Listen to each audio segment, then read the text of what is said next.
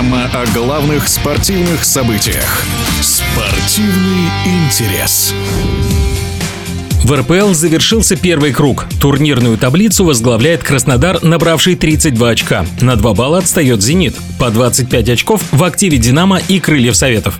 О главных открытиях первой половины турнира и о перспективах борьбы за чемпионство спортивный журналист и комментатор Алексей Осин. Наверное, самое яркое впечатление состоит в том, что кто-то смог навязать конкуренцию «Зениту». Этот кто-то Краснодар. Другое дело, что Краснодарский клуб, мы по прошлым годам это помним, особенно когда Галицкий всерьез занимался командой, ну и действительно так вкладывал в нее не только финансы, что и сейчас происходит, но и душу. В последний момент, на последний последней минуте, в последнем матче у Краснодара всегда что-то отказывало или какой-то малости не хватало для того, чтобы выполнить задачу. Поэтому сейчас первое место Краснодара вряд ли можно считать окончательным. Хороший вопрос, кто может составить конкуренцию «Зениту» или «Краснодару». Уже сам факт того, что «Зениту» кто-то составил конкуренцию, это и есть, наверное, один из главных итогов осенней части чемпионата. Кто мог бы составить? Ну, конечно, можно было перечислять там и «Динамо», и «Локомотив», и «Спартак», и «ЦСКА», но у каждой из этих команд свои проблемы, и в свете этих проблем вряд ли можно даже в разочарование их записать, потому что такой уверенной игры не было у московских команд. То есть Москва преследует Питер и Краснодар и преследует пока с переменным успехом. И тут вдруг кто-то прорвется чуть-чуть вперед и в следующем матче допускает досадное абсолютно недоразумение сравнение в, в играх, например, там с тем же факелом. Наверное, из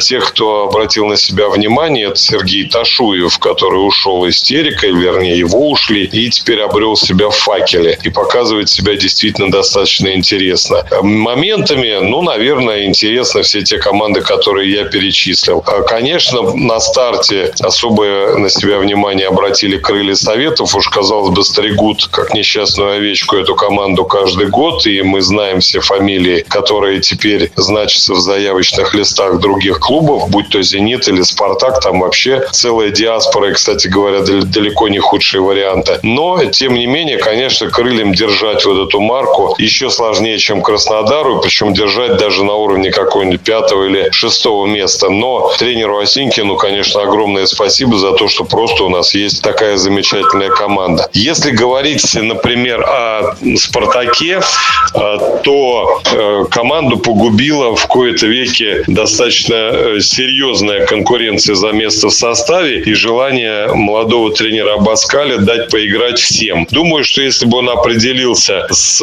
основой и, может быть, расстался с парой футболистов, э, «Спартак» был бы сейчас куда более конкурентоспособен, потому что в ряде матчей команда действительно показывает замечательную игру. Вот в игре с Ростовом первые 15 минут были просто феерические феерическими, а потом, когда на последние минуты вышли обиженные на судьбу и тренеры Соболев и Мозес, они показали, ну, в основном, конечно, Мозес, потому что Соболев привычно цеплялся за мячи и раздавал неплохие передачи, а Мозес действительно выглядел так, словно его оскорбили по жизни вообще, и тренером он сильно недоволен. Конечно, в такой ситуации окажутся недовольны, потому что кто-то все время будет сидеть на лавке. Но в целом, в общем, чемпионат веселый, можно сказать, сказать, что проходных матчей достаточно мало, и чтобы кто-то кого-то громил. Такого, в общем-то, не наблюдается. Могут навязать борьбу даже, казалось бы, записные аутсайдеры очевидным лидерам, и поэтому смотреть нам с вами будет очень интересно, я думаю, во второй половине. А будет ли борьба за золото? Ну, наверное, она в каком-то виде будет присутствовать, а уж за медали так совершенно точно. В общем, российский футбол конкурентоспособен по зрелищности абсолютно, в этом можно не сомневаться сомневаться. Главное, чтобы народ пришел на стадион. Пока в российском футболе перерыв и чемпионат РПЛ возобновится 25 ноября.